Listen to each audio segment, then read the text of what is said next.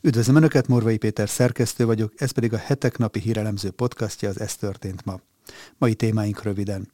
Orbán Viktor szerint téved, aki azt gondolja, hogy Oroszországot meg lehet verni. A miniszterelnök a reggeli rádióinterjúban elmondta, nem világos, ki milyen céllal vívja a háborút. Ezért az azonnali tűzszünet az egyetlen józan álláspont. Közben egy mai hír szerint békefenntartókat küldene a Fekete-tengerre az ENSZ. Volodymyr Zelenszky szerint 2023 Ukrajna győzelmének az éve lesz. Az ukrán elnök a Nemzetközi Törvényszék büntetését, Isten ítéletét és a harcosainkét ígérte az orosz gyilkosoknak, vagy mindezeket együttesen tette hozzá. Háború ellenes határozatot fogadott el az ENSZ. A világszervezet felszólította Oroszországot és Ukrajnát, hogy törekedjenek a békére. Segély, hírszerzés és színes forradalmak. A USAID ellentmondásos múltja. Mint emlékezetes, a befolyásos amerikai kormányzati szervezet vezetője Samantha Power két hete Budapesten járt, hogy demokráciára tanítsa a magyarokat. A látogatásról és a példátlan amerikai nyomásgyakorlásról Siffer András volt országgyűlési képviselő, itt a Hetek Podcast csatornáján mondta el véleményét, amit azóta több mint 60 ezeren hallgattak meg. Z-generációsok ezreit érintette meg Isten az amerikai Ashbury Egyetemen. Önök a február 24-i adást hallják, a nap legizgalmasabb híreit és aktualitásokat a hetek válogatásában, amelyeket a videónk leírásában szereplő linkeken el is olvashatnak, csak úgy, mint a hetek.hu oldalon.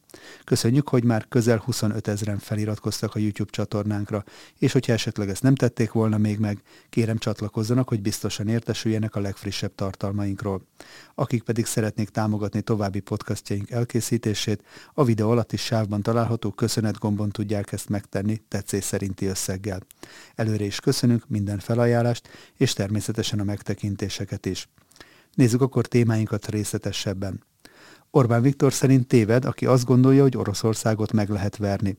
A miniszterelnök a reggeli rádióinterjúban elmondta, nem világos, ki milyen céllal vívja a háborút, ezért azonnali tűzszünet az egyetlen józan álláspont. Az ukrajnai háborút minden józan számítás szerint nem lehet megnyerni, ezért is van szükség mi hamarabbi tűzszünetre, hangsúlyozta Orbán Viktor miniszterelnök az Oroszország és Ukrajna között zajló konfliktussal kapcsolatban a Kossuth Rádió Jó reggelt Magyarország című műsorában. Hozzátette, ezt követően lehet majd elkezdeni a béketárgyalásokat, amelyek végén kiderül, hogy milyen béke születik. Orbán Viktor békepárti szövegnek nevezte az ENSZ közgyűlése által csütörtökön elfogadott az ukrajnai békét sürgető határozatot, megjegyezve, hogy a világban ez a többségi álláspont a konfliktussal kapcsolatban. A kormányfő hangsúlyozta, Oroszország nem tudja megnyerni a háborút, mert olyan mennyiségű fegyvert, energiát és pénzt mozgósít a Nyugat-Ukrajna mögé, hogy az emberi számítások szerint valószínűtlen megnyerni egy ilyen erővel szemben egy nyílt katonai konfliktust. Hozzátette, ez fordítva is igaz. Téved, aki azt gondolja, hogy Oroszországot, amely atomhatalom, meg lehet verni. Tehát egyik fél sem tudja megnyerni ezt a háborút. Csak az áldozatok száma fog folyamatosan növekedni százával, ezrével, tízezrével.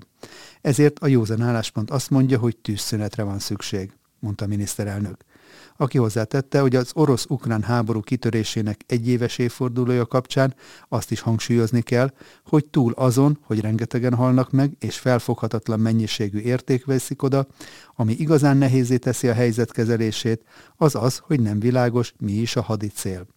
Úgy folytatta, amikor egy háborúban, amikor a hadicélok tekintetében tisztázatlanság van, akkor nagyon könnyű eltévedni, mert nincs mihez mérni azokat a döntéseket, amelyekben az ember áldozatokat vállal a saját nemzete és a saját polgárai kárára is.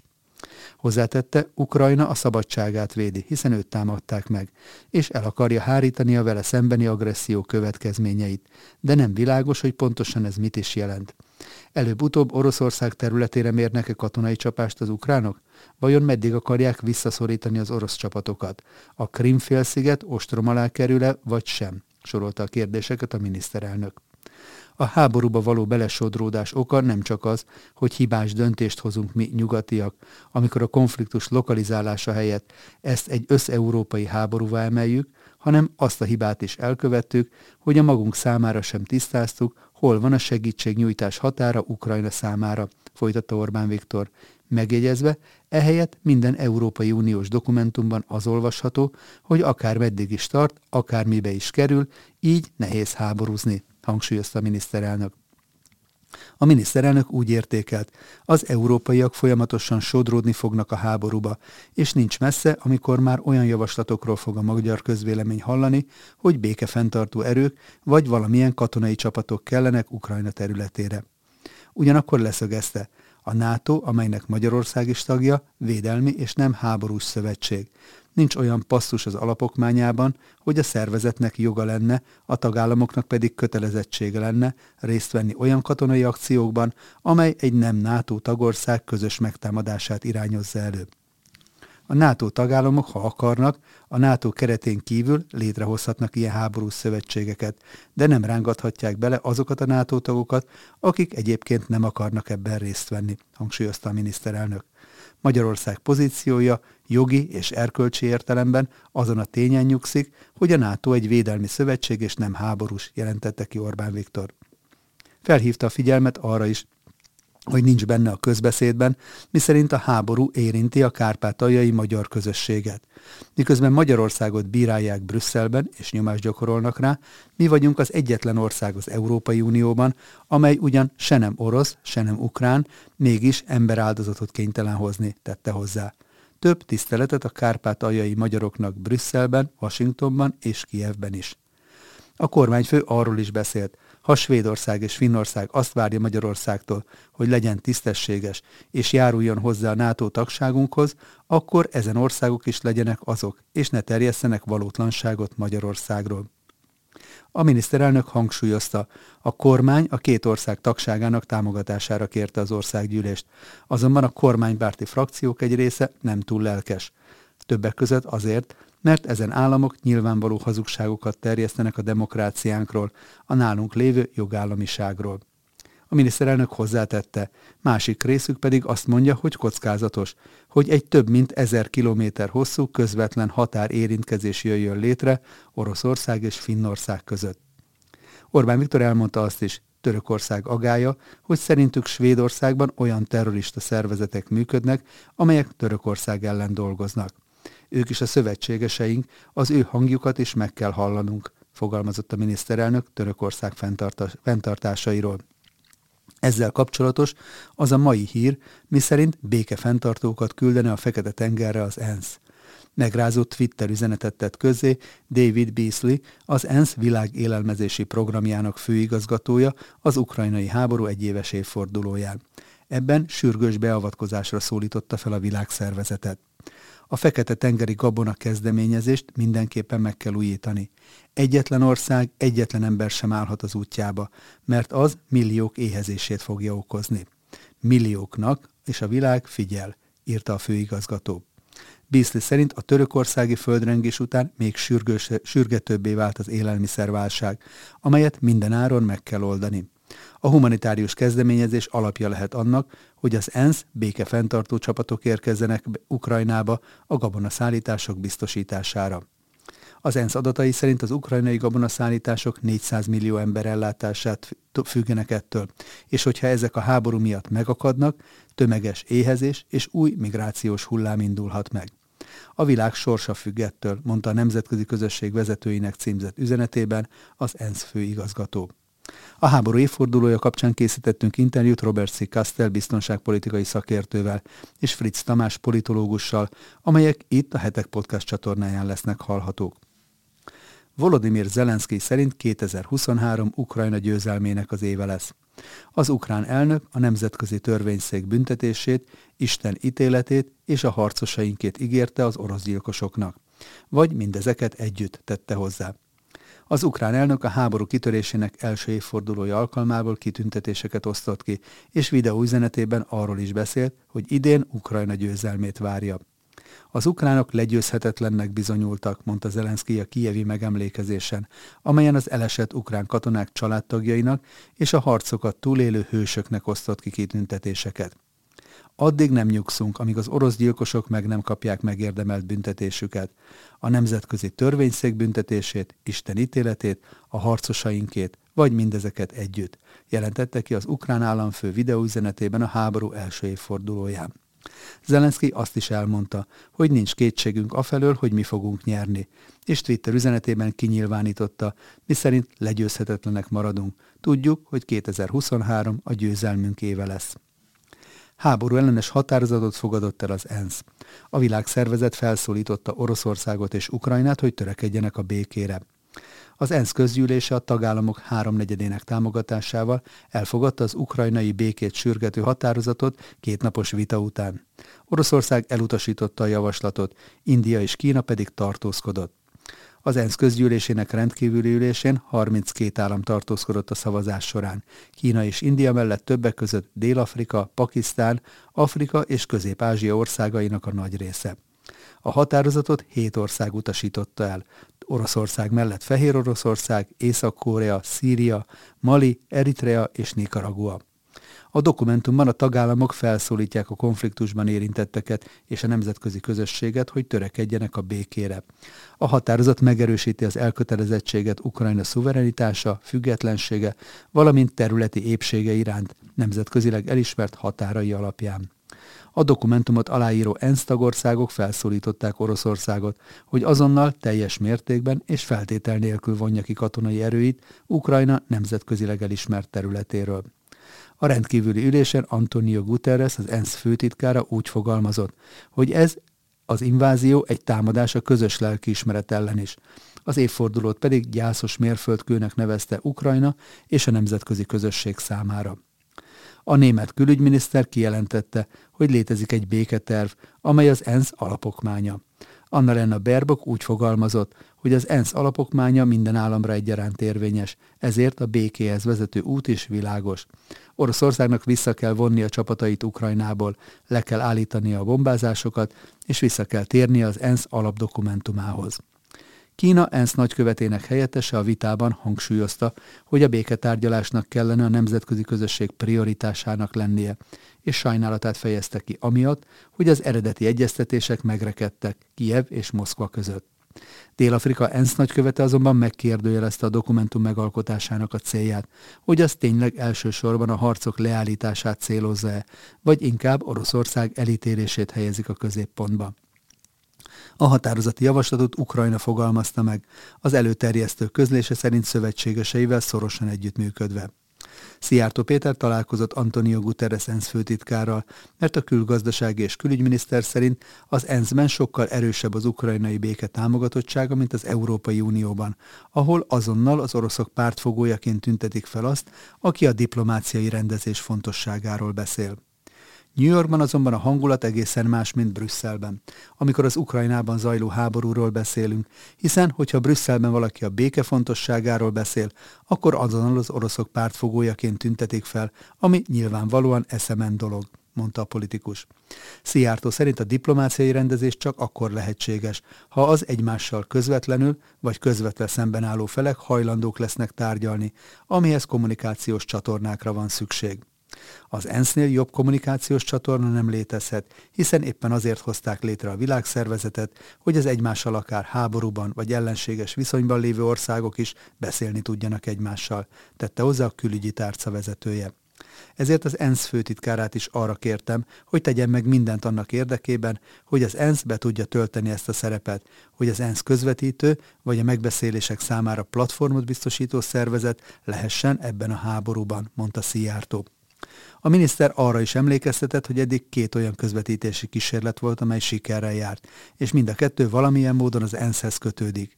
Így a gabona export újraindításáról kötött megállapodás, valamint az is, hogy a Nemzetközi Atomenergia Ügynökségnek köszönhetően eddig sikerült elkerülni a nukleáris baleseteket. Segély, hírszerzés és színes forradalmak a USAID ellentmondásos múltja. Mint emlékezetes, a befolyásos amerikai kormányzati szervezet vezetője, Samantha Power két hete Budapesten járt, hogy a demokráciára tanítsa a magyarokat.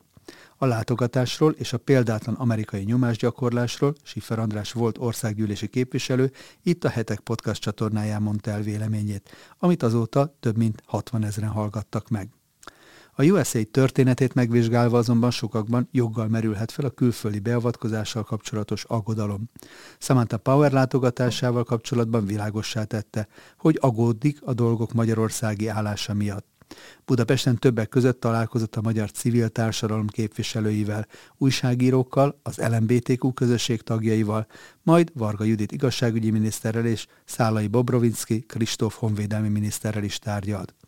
Sajtótájékoztatóján kijelentette, az Egyesült Államok kormánya mintegy 7 milliárd forintnak megfelelő összeget szán arra, hogy fenntartsa a demokráciát Közép-Európában. Számos külföldi kormány vádolja régóta az USAID szervezetet azzal, hogy valójában a rendszerváltásokat, rezsim döntéseket elősegíteni kívánó központi hírszerzési ügynökség vagy a hasonló szervezetek állnak a tevékenysége mögött. Bár az érintettek következetesen tagadnak, számos tény és botrány látszik alátámasztani ezeket az állításokat.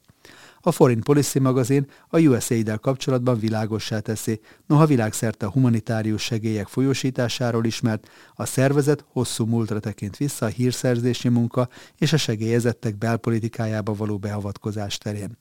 Az Egyesült Államok Nemzetközi Fejlesztési Ügynökségét 1961-ben azért hozták létre, hogy segítsen az Egyesült Államoknak a szegény országok polgárait megnyerni polgári akciókon, gazdasági segélyeken és humanitárius segítségen keresztül. Peter Kornbrook, az Egyesült Államok Nemzetbiztonsági Archívuma Kuba dokumentációs projektjének az igazgatója, a New York Times hasábjai megjelent véleménycikkében ugyanakkor rámutat, hogy az ügynökséget mint hidegháborús politikai eszközt időről időre CIA műveletek fedőszerveként is használják. Az 1976-os amerikai kormányzati jelentés szerint az 1960-as és 70-es években az ügynökségnek ügynökség gyakran működött együtt a CIA közbiztonsági hivatalával egy olyan részleggel, amely a vádak szerint kínzási technikára képzett ki külföldi rendőrtiszteket. A USA tisztviselői mindig is tagadták ezeket a vádakat, de 1973-ban az amerikai kongresszus utasította a szervezetet, hogy fokozatosan szüntessék meg a közbiztonsági programot. Nagyrészt azért, mert a vádak sértették amerikai imázsát. Nem sokat számít, hogy a vádak megalapozottak-e elkerülhetetlenül rányomják a bélyegüket az Egyesült Államok teljes külföldi erőfeszítéseire, állt a Szenátus Külügyi Bizottságának a jelentésében. A program lezárultáig a USAID katonák és rendőrtisztek ezreit segítette kiképezni Vietnámban, a Fülöp-szigeteken, valamint Indonéziában, Tájföldön és más olyan országokban, amelyek ma már a politikai disszidensekkel való brutális bánásmódjukról híresek. A 21. században eleinte úgy tűnt, hogy a USA túllépett ellentmondásos örökségén, és valóban humanitárius, politikai és gazdasági munkát végez szerte a világon. Afganisztántól Kenyáig a demokrácia előmozdítására irányuló erőfeszítéseiket, a politikai vezetői kapacitás kiépítését, a választási, oktatási, valamint az igazságügyi reformprojekteket együtt hajtják végre.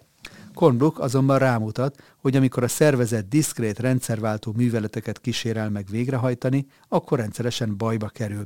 Úgy tűnik, világított rá, hogy a USAID átmeneti kezdeményezések hivatala kiegészítette a CIA tevékenységét csúcs technológiás propagandával és destabilizációs programokkal. Rajiv Shah, a Nemzetközi Fejlesztési Ügynökség korábbi vezetője a vádakra hivatkozva kijelentette. Nem fedett, csupán diszkrét tevékenységet végeznek a munkatársaik biztonsága érdekében. Az elmúlt években számos ország és vezető vádolta meg a szervezetet azzal, hogy beavatkozik a belpolitikájukba, vagy megpróbálja aláásni az uralkodó vezetést, rezsimet és kormányt. Hugo Chávez venezuelai elnök rendszeresen vádolta az Egyesült Államokat azzal, hogy titokban megpróbálja megdönteni őt de csak halála után kerültek elő erre bizonyítékok, amelyek alátámasztani látszottak az állításait. Egy 2013-ban közétett Wikileaks szivárogtatás körvonalazta az Egyesült Államok Chávez kormányának aláásásával kapcsolatos stratégiáját. A szövegben megjelent, hogy megosztást akarnak szítani Chávez politikai táborában, és nemzetközileg elszigetelni a vezetőt. A stratégiát a USAID átmeneti kezdeményezések hivatalának kellett volna végrehajtania, ugyanannak az ágnak, amely a kubai Twitter fejlesztését ígérte, és részt vett a venezuelai ellenzéki szervezetek finanszírozásában is. 2013-ban Evo Morales bolíviai elnök kiutasította az országából a USA tisztviselőit azzal az indokkal, hogy úgy véli, az ügynökség összeesküdött a kormánya ellen, mivel úgymond manipulálta az országban zajló társadalmi mozgalmakat. Oroszország 2012-ben hasonló okok miatt utasítottak ki az ügynökséget az országból. Az orosz külügyminisztérium közleményében azzal érvelt, hogy a USA támogatásai révén megkísérli befolyásolni a politikai folyamatokat.